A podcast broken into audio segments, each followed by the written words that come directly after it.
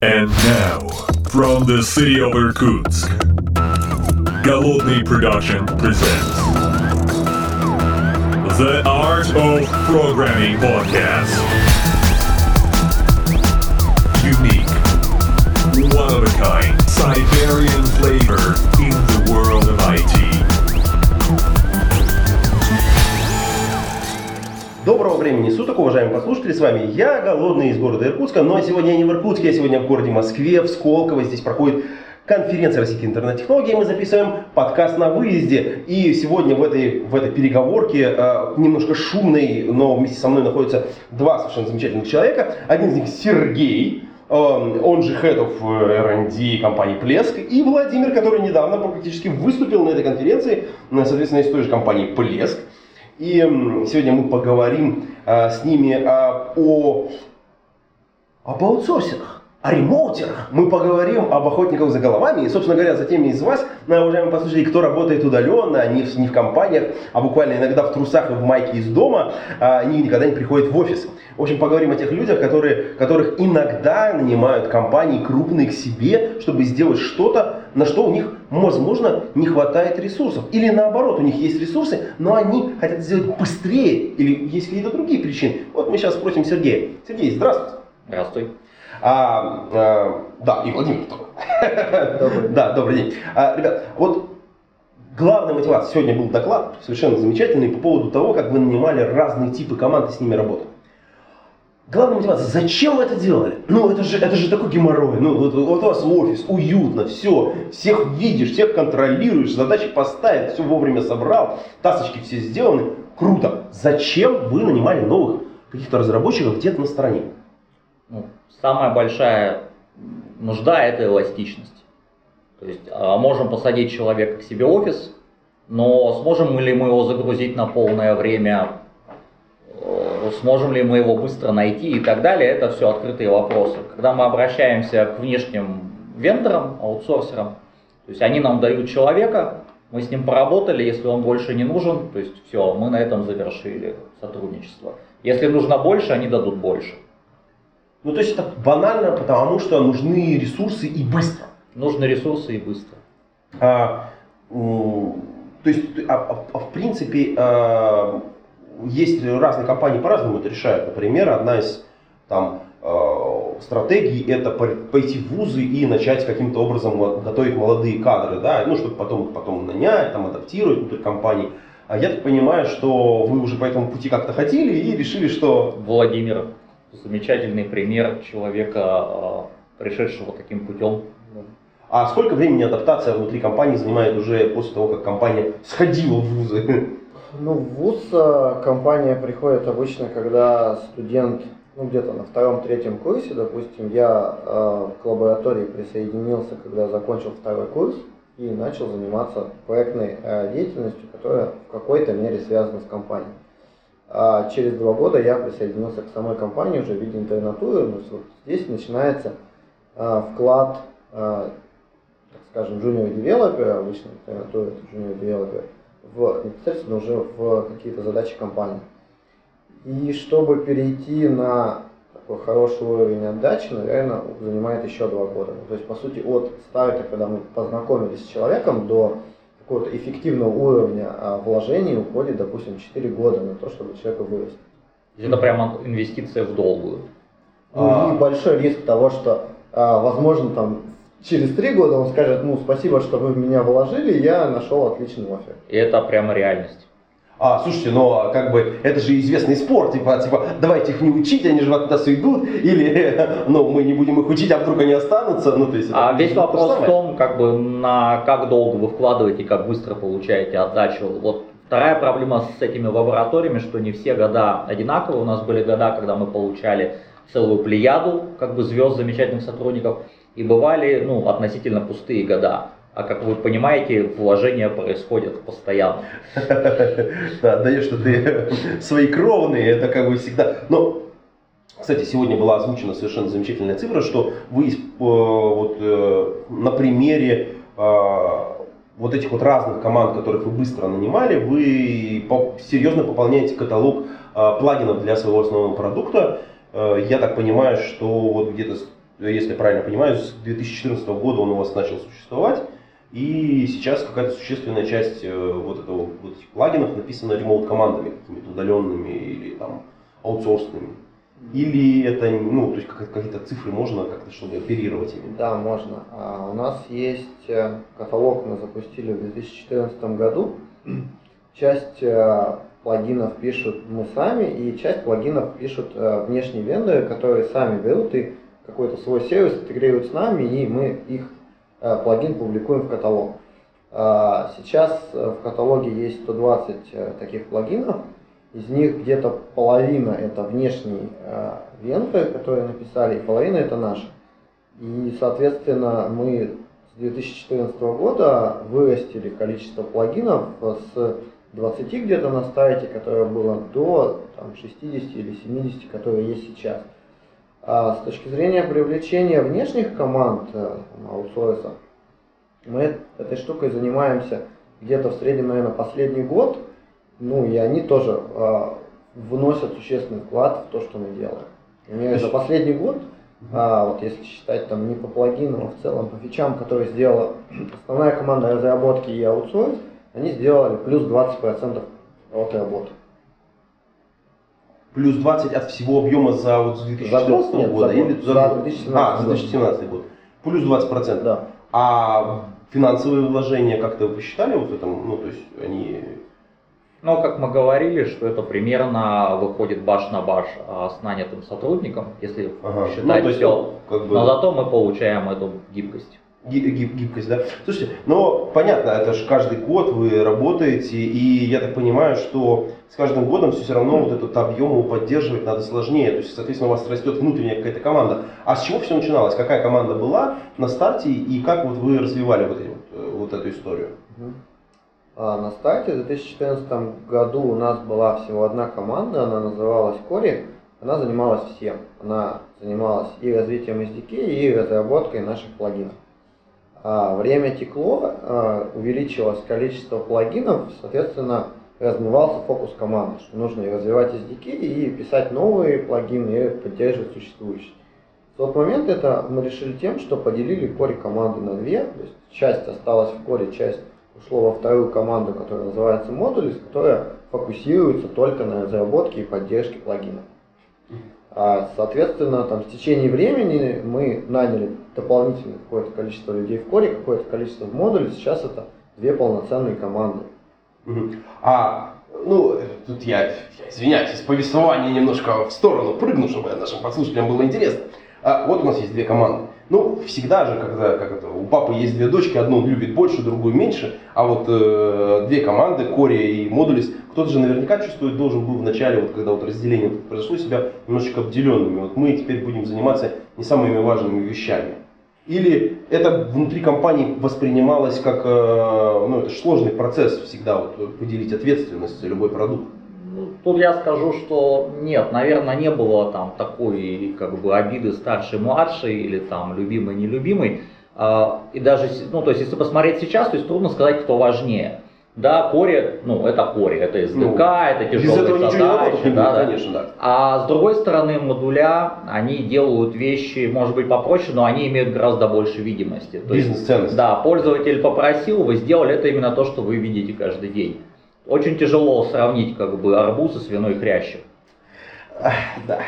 Ну, мы вернемся немножко к повествованию. Но вот у вас две команды, вы поделили между ними ответственность, в общем-то, и это четко понятно по названиям. А дальше как развивалась история, потому что в этой истории где-то должны были появиться люди, которые на стороне работают. Дальше она развивалась с тем, что каталог продолжал расти, и с 2014 года все это дело. В 2016 году мы где-то поделились. Наверное, на тот момент плагинов было около 40, допустим. А постепенно это выросло все в 60 или там, в 50. То есть у команды на балансе все равно становится очень много текущих проектов. И в этих проектах постоянно могут появляться какие-то желания, что-то мелкие улучшения сделать. Могут появляться маленькие проекты, типа давайте сделаем еще один маленький проект. И модуль из команды у нас поделена на фичи-крю. Это маленькие классические скрам-команды, кросс-функциональные, там есть пара разработчиков, тестировщик и ПМ, который отвечает за требования. Такая фичи-тим.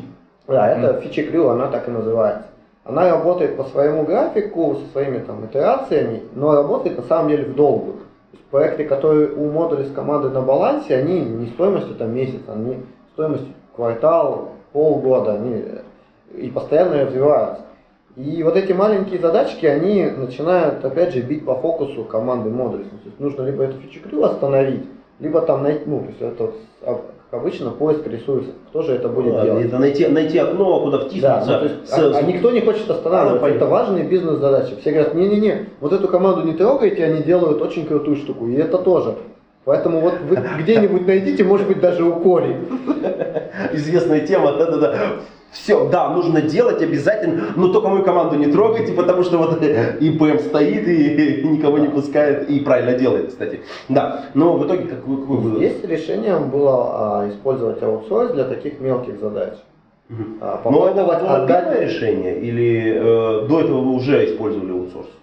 У нас была история году в 2015, когда мы вообще впервые попробовали как компания аутсорс. Для нас это был абсолютно новый опыт с точки зрения вообще что-то отдать. Мы продуктовая компания, мы умеем делать хорошо свой продукт, а тут мы должны как-то организовать процесс абсолютно новый. И отдали мы на тот момент свое мобильное приложение. В целом это абсолютно не профильная для нас технологическая штука, но результат был очень хороший. Мы взяли компанию, которая в этом специалист. Мы отдали ей мобильное приложение, она его в каких-то местах переделала, в каких-то местах улучшила, даже дала нам советы, как вообще улучшать. Для нас это был первый позитивный опыт. А потом мы уже начали этот же опыт масштабировать, но уже на технологии, которые нам профильные, которые нам в какой-то мере легче отдавать, потому что легче контролировать, что там происходит.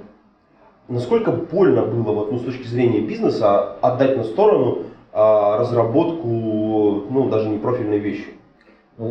Грубо говоря, тут зависит от того, как устроен бизнес и какого у него, скажем так, ДНК. То есть мы в разные годы существовали, скажем так, мы были какое-то время очень большой корпорацией, и в тот период что-то отдать было очень тяжело, потому что интеллектуальная собственность, там гора проверок, договоров и так далее. А с тех пор бизнес разделился на несколько независимых подразделений, мы относимся к таким вещам намного проще, намного гибче, относительно быстро подписываем все документы, это не вызывает проблем. То есть все будет зависеть от того, какая вы организация. А вообще, в целом, если компания уже, в принципе, поборола, уже создала этот бизнес-процесс передачи какой-то этой разработческой функции какой-то другой внешней компании, это, я так понимаю, позволяет масштабировать ее не только на мобильную разработку, но и на, как ты уже сказал, Владимир, на какие-то уже части, которые являются для вас профильными. Это касается только модулей, или вы какие-то core функции пробовали или пытались вынести, например, тестирование, например, я не знаю, классическая история с регрессионным тестированием, которую никто не хочет делать, потому что это же все от начала до конца потестировать. Были ли такие попытки?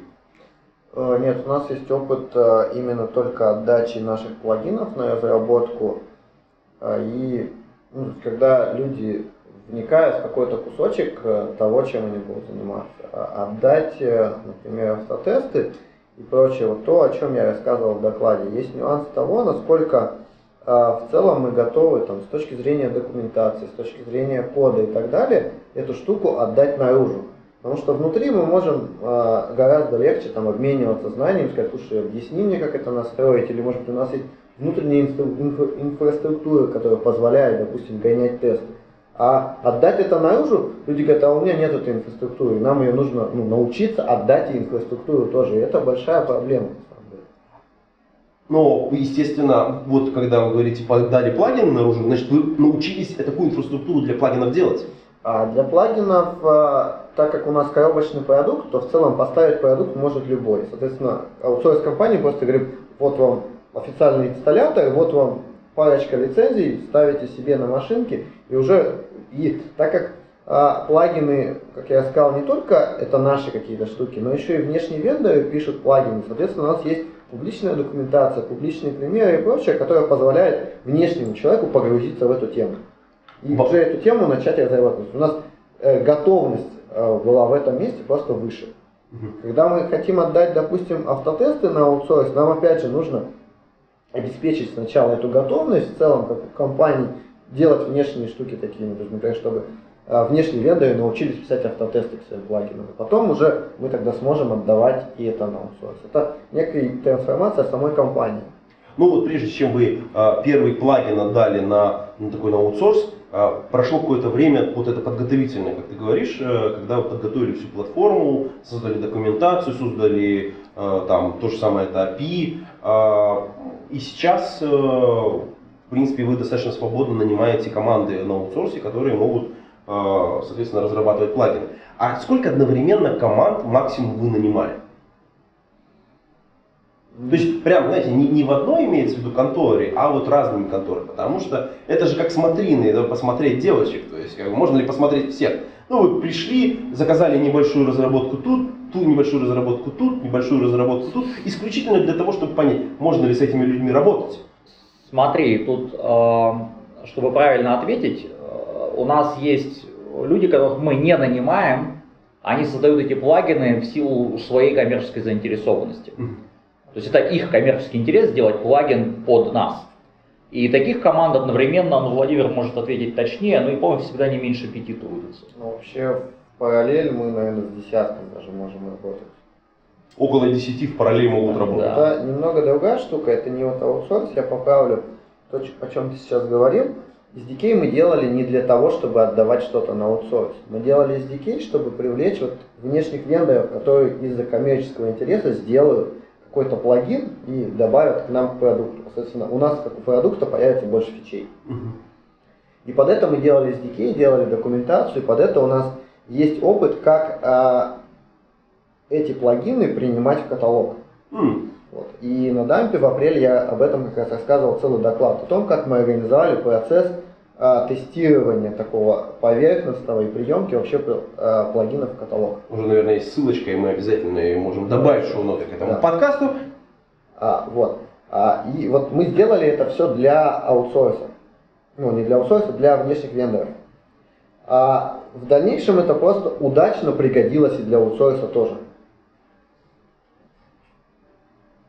Ну, соответственно, первая команда, с которой вы поработали на аутсорсе после вот этого мобильного приложения, она была, это были те же люди или это были другие? Нет, это были абсолютно новые люди. Мы попробовали у себя локально компанию в Новосибирске, которую просто решили попробовать вот с внешними вендорами, это обычно за границей, а здесь мы попробовали локально найти такую компанию, потому что чувствуем, что у нас не хватает возможности нашей команды переваливать все задачи. И неплохо бы команду поставить очень близко, чтобы мы легко могли с ними встречаться, были в одном часовом поясе, могли там они приехать. Банально культура одна и та же, то есть чтобы да, это общение конструктивно проходило.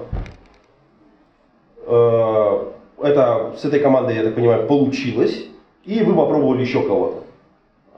С этой командой мы в какой-то мере понабивали себе шишек, и они, и мы. Но в целом у нас с ней начало получаться, и мы начали строить плодотворный процесс того, что мы периодически какие-то проекты отдаем.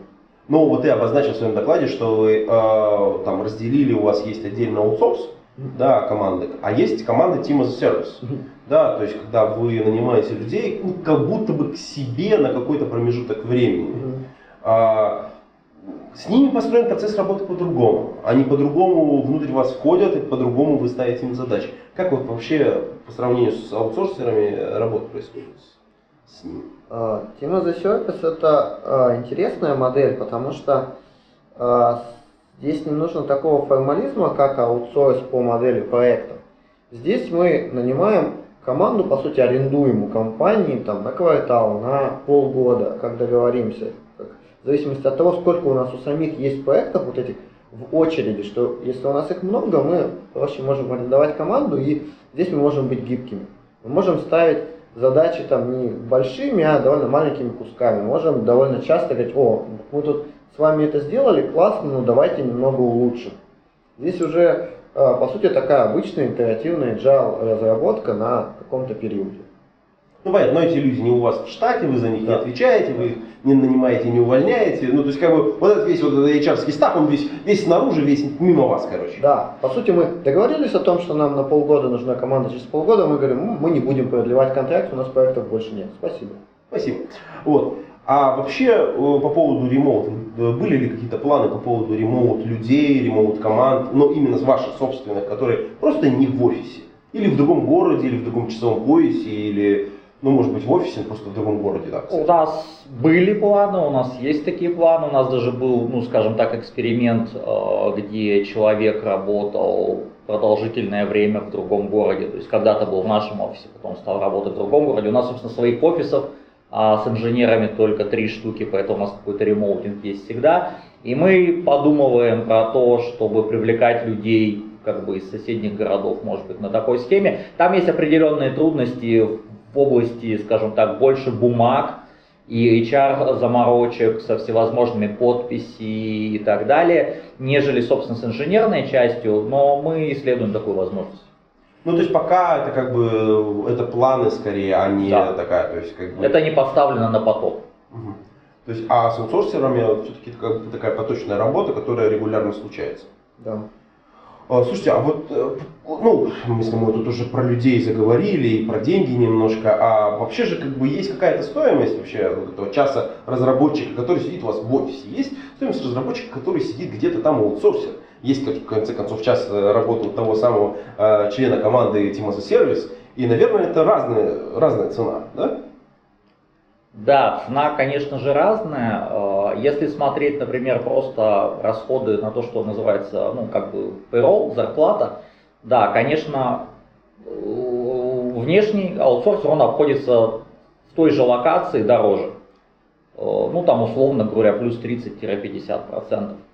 Однако, если мы начинаем считать у разработчика полную стоимость, включая его кресло, его стол, площадь квадратную в метрах под ним, то, что называется менеджмент оверхед, сопровождение банка и так далее, они примерно выровняются. Здесь есть просто такой нюанс, что если у организации есть резерв стульев, столов, квадратных метров, способности выписывать бумаги и управлять людьми, да, кажется, что дешевле взять человека в штат, и это и будет правда дешевле, может быть, но не будет иметь такой гибкости. То есть человек в штате — это уже коммитмент, это обязательство, то есть вы не можете сказать ему «до свидания, дорогой друг, ты нам больше не нужен». Ну опять же, это нанимать, увольнять, это процесс сопровождения, который, в общем-то, опять же, да, каждый новый человек — это не просто новый человек, это же мультипликатор на все. На все. А вот с юридической точки зрения, работая с удаленными компаниями, вы же оформляете кучу документов, бюрократия целая. То есть вы создаете договор на, наверняка, техзадание, потом как-то принимаете все это. Я даже не могу перечислить, что там еще в процессе существует, какой документооборот.